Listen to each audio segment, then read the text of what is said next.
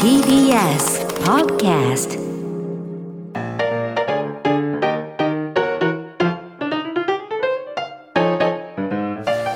TBS ラジオ土曜ワイドラジオ東京ナイツのチャキチャキ大放送。さあここからは東京よもやま話、今日のゲストはドラマプロデューサーの佐野あゆみさんですどうぞよろしくお願いいたします。よろしくお願いします。はじめまして、まあお願いします。本当にいろんな面白いドラマのねねプロデューサーということですけどもねあのデミューさんをモデルに作っていただいたエルピスに 大変に面白かったです。一部ちょっと。一部ですね、一部ちょっとお借りした部分。えー、だから出水さんとは同期で、はい、2006年 TBS 入社の同期で、ねはい、ちょっと一部参考にさせて一いただいて。部まあそうですよね。一部だけだとしたらなんか嫌だな一部の部もうあれどこかはもうすぐわかりまあすけど。れ以外ないんだと思って。一部はい。エルピスね。だからまさみさん演じるめちゃくちゃ面白かった。ね話でしたありがとうございます。ね面白かったですす。すごいいいドラマでしたけどね、ドラマプロデューサーということはい。で僕らもねお会いするの初めてですけど、そうちょっとあのね TBS にいらっしゃったそうなんですよね、ちょっと改めてええ。佐野さんのプロフィールをですね、あのご紹介したいと思います、はい。えー佐野さんは静岡県のご出身です、大学卒業後 TBS に入社しました。出水アナウンサーとは同期入社になります、えー王様のブランチの AD などを経て、えードラマ制作部に移動。渡る世間は鬼ばかりの助監督などを経て、2013年の潜入探偵トカゲでプロデューサーデビュー、その後ウロボロスこの愛こそ正義、えー99.9刑事専門弁護士弁護士、えーカルテットえーこの世界の片隅になどを担当、えーその後関西テレビに移籍され、大豆田十和子と3人の元夫エルピス希望あるいは災いなどを担当され、えー今年度の芸術選奨新人賞を受賞されました。今年1月には新しい会社を立ち上げるなど精力的に活動を続けています、という。まずは一番聞きたいのはあのピン子さんねなんであれ それが一番聞きたい。はい。一番答えづらいやつでしょそれね渡る世間は鬼ばかりやってま本当にお世話になりました。はい、あの弁当当時まだ本当に。はい。お弁当を配るみたいなところから助監督をスタートしておりましたので、本当にいろいろお世話になりまして長いおあの1年ぐらい撮影がありますので、本当に毎週毎週あの皆さんと渡る世間の皆さんと過ごした、あの貴重な時間は本当に忘れずっとなんかられない。遠く見てますけど だから2006年入社だともう渡る世間鬼ばかりっていうのはもっと前からはい。93年ぐらいからねはい。多分始まってるドラマはい。だったからはい。やっぱり見てない場合はもうもうそれを全部もう一回見直すみたいなこともやられたわけですか？おっしゃる通りあの、ね。本当にシーズン1は確か VHS しかまだなかったのから今みで。たいにねパラビとかそういうのないから。そうですね。全シリーズその、自分がやった時何シリーズだか忘れちゃったんですけど、そこまでは全部見直しました。はもともとでもそういう見たこともあるドラマもあればはい。もう全部見てるわけじゃないですからね。そうなんですよね、やっぱりその昔はそんなに今みたいにいろんなものがすぐ見られるような状況じゃなかったので、好きなドラマは何度も録画して見てたんですけど、見てないものもかなり多くて、いわゆるその有名なドラマでも全然見てないこの期間は家にテレビがなかったとか、そんなこともあったりしましたので、あ、はい。ドラマめちゃくちゃ好きで、ドラマオタクでっていうタイプではなかったんですか、あ全然そんなことはないですね。あそうなんですか。割とまあ10代その中高生の頃は街に娯楽がなかったので、割とテレビドラマ 見てたんですけど、東京に上京してきてからは、なんかこう楽しいことがいっぱいありすぎて、大学の4年間はほとんどテレビドラマ見ていなくて、映画とかばっかり見てたんですけど、さてドラマプロデューサーになりたいと思ってから、慌てていろいろ見たり、そうなんだ、はい、しておりました。ドラマプロデューサーになりたいっていうのはな何がきっかけであったんですか？大学院に行きたかったんですけど、はい。親から大学院行くなら自力で全部自分で払えみたいなことを言われて、そんな根性はないなっていうところで、まあ就職しようと思って、で当時付き合ってた人がアナウンサーの試験を受けてたんですよ。でそのエントリーシートとか見てたらすごい面白そうで、そういう割と不純なところからスタートして、テレビ局か楽しそうだなテレビでやるなら何かなっていうので、あドラマ好きだった昔っていうそんな、はい、本当にちょっと不純な動機で。不純じゃないですよ、ねうん。その方アナウンサー慣れたんですか？慣れてないです。エントリーシート手伝ってたんですけど。手伝った そうなんだ。それきっかけはでもね、その人ですもんで東東京大学ですもんね。そうですね。なんか、うん。まあ東京大学から、うん。うんまあ、テレビ局入るのもそれはそれで面白そうだし、うん。まあ、テレビってやっぱりそのいろんなことができるので、あの自分自身すごい飽きっぽいので、飽きずにやっていけるってすごい大事だなっていうああなるほどね。はい、ことで。やっぱテレビの世界は向いてた。んですね。そうですね。続けてられてるっていうことはん。向いてたっていうふうに思おうと思っているんですけど、まあ、でも楽しいですよね。結構でも初めはやっぱり AD とかねこはい。のやられた助監督とか結構大変でしたか、そうですね。あの、うん。本当に相当ポンコツな AD、助監督だったと思うので、あ AD ブギーみたいになってるみたいな本当にそうなんです。あの ドラマだけどそれもいやもねう「王様のブランチ」で初めてフロアをやった時に、あの天気予報のカウントで指が入っちゃって、指が見切れちゃってあのあの 3, 3の3が確かのなんか人差し指が見切れちゃって。めちゃくちゃ怒られてるやつですね。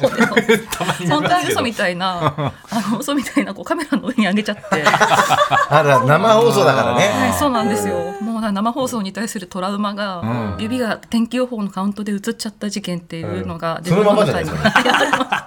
タイトルっぽく言ったけど。すいません。はい。えなるそんほどなそんなね本当ポンコツだったのでたくさんの方に迷惑をかけて、はい。そういうやっぱり経験がある方がいいわけですもんね。後々こうねいろいろ作っていく上ではね。そうですね。ね。うんやっぱり、まあ、それこそ今回エルピスを作るにあたり、自分が「王様のブランチ」をやってた時のことも、あのいろいろあの参考にあのしたりとかかなるほどね。その生放送を作る流れみたいうんうん。な AD がどういう動きをする、1週間例えばそのキャキャラクターを作る時に、岸本拓郎の1週間とか、24時間みたいな資料を作るんですよ、はい、うん。ゴードン君がやった。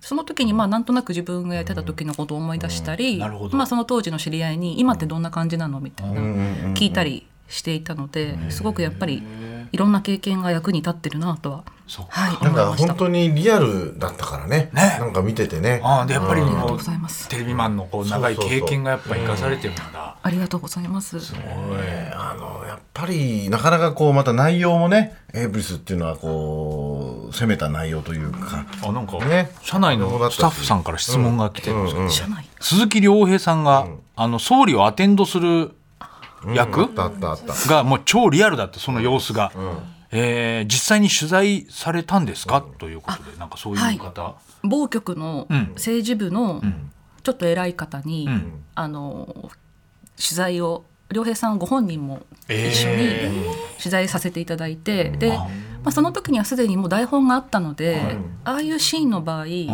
そのどの位置に立ってるのかみたいなどうどう見てて、立ち位置ね、はい、立ち位置あとそこにどんな人が来てるのかとか。はいはいはい。なんか例えばじゃあ、えー報道局長と、ん。その、えー、と鈴木亮平さんが演じた斎藤みたいな、えー役があのあった場合、どっちがこう喋ったり、なるほど。みたいなこととかを細かく、はい、お伺いしてなるほど。であの教えていただいたという。そういう細かいところは、佐野さんが局にいた時もわからないね、その部署のところもあるから、ね。まあ、でもあとあの本当に TBS 時代の同期の,、あの報道局にいる友人に、まあ、あのエルピスの企画は TBS にいる時から作ってたのもありまして、うんあの結構いろいろ取材というか、友人として話を聞くみたいな、ああなるほどはいね、、ことが、はい、してました。やっぱりこうドラマのプロデューサーとしてこうやりたいこととなんかそうじゃないなんかわからないけどなんかこう恋愛ものやった方がいいんじゃないの？とかって言われるようなこともあるわけですか？ありますね。ね？うん。あのまあなんとなくその枠の方向性みたいな、あ枠の方向性なんだ。そうですね。なんとなく例えばこうこの何曜日の何時はラブストーリーをやっていこうとか。もうそれはなんか僕もずっと見てるとなんかわかりますね。ありますよね。うんわかりますわかります。それが多分ないのが本当に官邸のドラマはそれが全然ないんでですよ。今罠の戦争とかはまた全然違うしね。あとでもラブコメやる時もありますし、うんうんそうだそうだそうだ。あんまり一貫してなくて、うん。そこが良い良いなと個人的に思って、まあ、枠が一枠しかドラマの枠が現状ないので、多分ジャンルをこう決めちゃうと、そればっかりずっと作り続けることになっちゃうので、まあ、この一枠をいろんなカラーを出していこうっていう戦略なんじゃないかなとは思うんですけど。そのドラマプロデューサーっていう仕事はどれくらいの範囲があるのかなっていうのがちょっと僕らあんま分かんないんですけど、その作品によってやっぱ違うんですか？そうですね。作品によっても、ん。まあ人によっても違うなと思うんですけど、いわゆるその、うん企画屋さんみたいに、うん。うんうんとにかく企画をたくさん立ち上げて、はい。で企画が通ったらもうそれは割とこうまるっと、まあ、例えば制作会社さんのプロデューサーさんに、あの現場は全部お願いするっていう方もいますし、私は割とその本数を絞って、最初の企画の立ち上げから、その DVD になるまでを一人でできるだけ全部、その見たいなというタイタイプだと思うんですけど、ああそっかそっか。でも TBS は割とそういう方が先輩方は多かったので。あのそうなるとそうですね。何本も同時にっていうのはなかなか難しい。そうですね、なので本当に1年に1本やれたらいいぐらいな感じでそうなんかこうドラマが例えば4月からい。6月あるじゃないですか、こうテレビそのプロデューサーってどこが一番その準備も含めてどこが一番忙しかったりえっとですね。4大変なの？月クールだとすると、3月4月がもうほぼ地獄あでもうやっぱ始まるところそうでですかね。3あ月4月地獄はもう番あのいわゆるその番宣で、はい。あのいろんなバラエティ番組とかに出演させてもらったりすることの立ち会いとか、まあ、例えばそういうものを台本見せてもらったりとかっていうのもありますし、放送が始まるので、いわゆるその PR スポットみたいなことを作る作業もありますし、まあ、多分その頃はまだ現場もやってることが多いのでか。もう現場と編集室と MA 室と、あとその番宣で出させてもらうところと、本当にずっと行ったり来たりしてるみたいそうな。か全部やんなきゃいけないのか。そうですね。なんで肉体的に厳しいのうん。ははい。そんなところなんですけど、精神的に厳しいのはどちらかというと脚本家と企画を作ってる時、もっと前の段階。そうですね。大体まあ1年自分の場合は1年ぐらい前から、はい。なんとなく企画を作り始めるんですけど、そうですね。この企画をやるやろう、その脚本家さんが書くっていうところに持ってくところまでが本当に一番精神的にはしんどくて。あそうなんですか。もう本当に戦いなので厳しいですね。なるほど。なんかエルピス1話は一緒に一緒にっていうか脚本も書かれたっていうね、なんかなんか見読みましたけど、はいえっとですね、脚本自体は、あの書いてないんですけど、ええ。あの渡辺屋さんというその脚本家さんが、プロプロットを基本的にはあまり書かない方なので、えそのエルピスに関しては、えっ、とその前話で事件がどう展開していくか、どういろんなことが明らかになっていくかっていうのを、なんとなく私の方でそのえ前話文のプロットを作って。叩き台としてまあ作ってそれでなんかここはもうちょっと早い方がいいんじゃないかとか、なんかそういう感じでやったという感じ。でセリフ自体はもう全部渡辺屋さんがはい、書かれてるんですけど、はい、なんか材料を渡すっていう感じです。やっぱりプロデューサーのやりたいことを俺たちが見てるってこと。そうだね。やっぱり一番大事っていうか。大事だよね、もう人によりますし企画に私ももちろんその、この企画やったらって言ってやらせてもらった企画とかも、あの若い頃は特にあのあったんですけど、まあ、今はありがたいことにその脚本家さんと一緒に、そのやりたいことを一緒に考えたり、まあ、あとは脚本家さんの企画でも、なんか自分と一緒にやるんだったら、まあ、例えばその「大豆田十和子」っていうドラマの時は。もともと主人公が、あのその脚本家の坂本さんからいただいた企画の時は男性だったんで、す。か？男性でバツさんのあの男性の。じゃあ元妻だった元だ。から3人の。磁石の佐々木君モデルみたいなことですかね。バツさんだと。バツさんですけどね。磁石の佐々木さんいやちょっとどうなんですかね坂本龍二さんまあ、もしかしたらそうかもしれない。ん。ですけどあのモデルがいたとしたら、はい。でなんか弁護士だったかな確か。なんかで3人の元妻っていう企画だったんですけどなんかやるんだったら女性主人公の方がいいなみたどいなそのなのでそんな話し合いをしてであれになったみたいなそうなんですか、ことがあります。あのー音楽のラップみたいなやつって、はいああの藤井さんがね水曜日のダウンタウンの、あのあの人となんか要するに同同期？同期というか。もう藤井さんの方が大先輩で。大先輩。なんか相談されたっておっしゃってましたもんね。そうなんです。あの、うん。カルテットが終わった後に、うん。藤井さんが、うん。とあの食事をする機会があって、あの先輩がつないでくれて、うん。で藤井さんもその坂本龍二さんのドラマが好きで、あのはい見てらっしゃるっていうところから、はいやっぱり同じ局にいても、うん。その藤井さんはなんというかあの近づきがたい近寄りがたい存在というかまあなんかスーパースターみたいなところが、あ勝手にそう思ってたので、まあ、そこでお話しして、うん。で大豆田十和子をやることになって、うん。坂本龍二さんとその主題歌をやっぱりまた松さんに歌ってほしいんですけど、せっかくだからカルテットの時と違うことやりたいんですけど、何がいいですかねっていうふうに話してて、なんかお大豆田温度みたいなこととか、まあ、いろんなあったんですよアイディア。が。アイデアね。アイデアがいろいろなんだよネタ大豆だ温度みたいなこととか言ってたんですけど、なんか坂本さんがある時ラップって、うんラップはどうですかっていうふうに、坂本さんご自身が多分ラップ大えー。ラップ好きでよく聞かれてそうなんですよ。すごいうまく聞かれてて、へそれでラップかでも全然詳しくないなと思って、うんうん。ラップといえばと思って藤井健太郎さんっていう、うん。で特にそのもちろんラップ詳しい方っていっぱいいるんですけど、そのテレビで、うん。テレビドラマでラップをやるっていう,、うん。いう一番その、いいアジャストの仕方というか、を分かるってこれすごい稀有じゃないですか。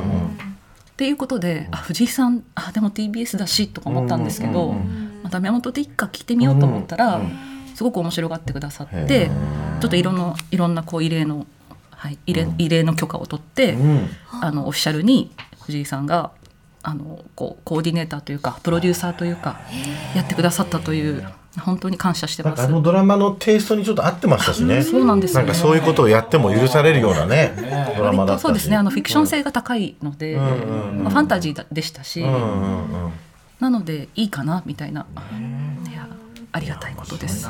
そうドラマの視聴率って、まあ今あんまりねなんかこう後で見る人多いからあれなんでしょうけどその現場でね例えばだんだんこう下がってった時にもう途中で言わなくなるんですか？何パーセント取りました？とか。あドラマの現場でそういうのあるんだ。現場で分かんないけど現さ場であの視聴率いい時は、うん。やっぱりその見て、もう猛ダッシュで。あ現場に報告に行くんですね。はい。まあ私あの歴代視聴率が高かった番組ほとんどないんで、ん。そんな経験はほとんどないんですけど、走っていって今日何昨日何パーセントでした？みたいな、ありますね。ありますよ。はい。でも、下がっていくと、まあなんかみんな空気で聞かなくなる。いや俺まあみんな知ってるしね、まあ、そのやっぱり気にしまあなんかあとすぐしてるはいるから、まあ、主演の方あ一応その各事務所の方にはちゃんと連絡しますけれども、うんあのご本人たちは、もう基本あんまりこう多分そんな視聴率が取れる企画だとそもそも思って出てないので、と勝手に思ってるんいですけど。やそれあと裏がね裏があのこの前 WBC の裏でね、に忍者に結婚は難しいよ。難しいよそりゃ。そりゃ。そ難しいよね。だってあれ結婚は難しい。40何パーセント取ってましたもんね。48%の俺2.8%だったんだから最終回もう難しいですよね。そうなんです。もう、もう別に良くないみたいな、ね。勝あり率ますよね。もう今はもうそこじゃなくないみたいな。そうですね。最終的にいろんな人が見てくれたらもう良くないみたいな。よくないみたいな。あでも一応あの会社員としては、ん。ちゃんと視聴率取るために努力してますっていう姿勢はいやもうそれはもちろん。そんなこと言っちゃいけない。もうちょっと遅いですけどね、本当にすいません。なんか本田博太郎さんって今罠の先生で、うん、カンテレはいいんだよ。なんかこなんかね社員がね負けちゃいけないってやる気が感じるんだよって言ってました。キー犬飼議員の言い方でないないねあれを持ってるんだよ。いやなんか本当にあの牧歌的な会社だけど熱い気持ちを持った人が多くて、うん。はい、あとすごい仲良しです。仲良しね。はいなんか平和な。平和なね。平和な会社です。まあプライベートだと海外海外に110カ国？そうですね。行ってらっしゃるらしいですよ。数えなくなっちゃったんですけど、すごくないですか？ん忙しいこんな。忙しいのに。ね。でもあの20代の頃とか、割とその5ヶ月、はい。本当に死ぬほど働いて、で1ヶ月丸々休みみたいな、あの AD の時とか、うん。その助監ドラマだと年に2クール大体ドラマをやってるのであのいワンクールやったらあの準備から入って、うんうん撮影終わったら放送も終わったらうん。打ち上げして終わり、うん。で1ヶ月休み、でまたその次のドラマに入るみたいなスケジュールだ1ったんで。休んでいいんですか？そうなんですよ。そでその分その,、まその前が、まあ、季節労働者みたいな感じなので死ぬほど働いて。そっか。うん。なんで1ヶ月暇なんですよ。で、しかもその別にそのみんなのこういわゆるそのえ普通のお仕事してる方の夏休みとか、そのボンいわゆるボンクレ正月みたいなこととは被らないので、一緒に遊びに行く人もいなくて、え一人で行くんですか？一人なんで一人で行くしかない。110カ国そまあもちろん人と一緒に行った部分もありますけど、ほとんどはそうですね。8割は一人で。ねでもなんかやっぱオフにしないとずっとドラマのこと考えちゃうんで、なるほど。なんかその音楽聴いててもあこれみたいなその使えるみたいな。なんかドラマの絵が浮かんできちゃうわけ。ですそうなんとかあとだ漫画読んでても、あこのキャラクターとか、その自分が趣味で好きだったことが、うんうん全部仕事にくっついちゃってそっか。そうですね。それはもちろんありがたいことでもあるんですけど、まあちょっとしんどい部分もあって。海外にい行ったら少しは消えるんですか？海外に行ってその,、その非日常に行くと、あそのまあ、見える世界が全然違うじゃないですか、そうするとやっぱりあんまりそのこのキャラクターとか考えなくて済むというか、日本にいると、どうしてもその電車とか乗ってても人の服装とかすっごい見ちゃうんですよね。その。すげえ。こっからまたドラマ思い出しちゃうんですか？なんか衣装合わせの時とかに使えるかもみたいなそのこのこのパンツにこの靴合わせるかとか、ああカバンにこういうキーホルダーあ特にまああの自分と違う世代とか、まあ、例えば今の女子高生たちがどんなカバンにそのこういわゆるこうキーホルダーとかチャームとかつけたりしてるのかとか靴下の丈は今どんな感じなんだろうとかすごい気になっちゃうんですよ。そんなとこまで。それってなんかそういうまたび別の人の観点かと思ってたんですよ。美術さんとかそうですね。衣装さんとか。そこもプロデューサーが。プロデューサーもちろんねプロがいるので、うん。そこになんかそのすごい口出したりはしないんですけど、うんうんうんうんやっぱりでもその忙しい方ほど、街に出る時間が少ないので例えばその、超売れっ子スタイリストさんとかって、やっぱりずっと仕事してらっしゃるし基本車で移動あの、ね、衣装を積んでるのでうん車で移動されてるので、ね。なので逆にその電車に乗って街にいる人みたいなこととかを見る機会は多分私の方が多いしなと思うとそのまあなんかさ参考というか、資料みたいな感じで、あそういえば昨日電車でこんな人がいて、その合わせがすごい面白かったんですよね、みたいな、はい、全然あの監修するとかでは全然なくて、なとにかくその作家さんにもスタッフにも、そのネタを提供したいっていう気持ちがすごい強くて、それでそうそういろんなものをこう見てすごい例えば今日ラジオ来たからラジオのなんかドラマがとかねそういうふうにまあ確かにねなんかのヒントに。はい、なんかどのぐらいやっぱり資料を置いたり、あなんかこう携帯は出してるのかとか、なんかそういろいろそういうこととか、すごい気になっちゃって。そっかそっか。まあ常に漫才協会ファンブックは置いてありますけど。今日だけですよこんなのなんか難しい企画？例えばお笑い芸人を使って漫才のテーマにとかっていうと意外に難しかったりしません？なんかこう、すごい難しい、結局漫才の部分をどうするのかとかね。そうなんですよ。ね。なんかそこは、いわゆるその連続ドラマの脚本家さんに漫才部分を書いてもらうわけにもいかないし、じゃあその漫才部分は漫才のプロに、あそれこそねあの二人みたいな方に書いてもらうと、じゃあそことドラマ部分をどうガッチャンコしたらいいんだろうとか、まあ、あとは多分自分自身が漫才の世界に詳しくないので、うん。まず知るところからスタートするっていうことをしなければならないですし、まあ、時間そう興味はあるんですけど、すごく時間をかけて、あの取材していかなきゃなとは思います。もうでもな何か今やりたい方向とかってあるんですか？こうこういう系ちょっとやりたい、ねそうですね、なんかとにかくあの好きやるべきことをやりやるんじゃなくて好きなことをやれとあの、うんうんうんうん。好きなものか。好きなものをやらないと、うん。あのやっぱり何かやるべきと思ってうんうん始めると、エネルギーがいるじゃないですか、調べるのにも。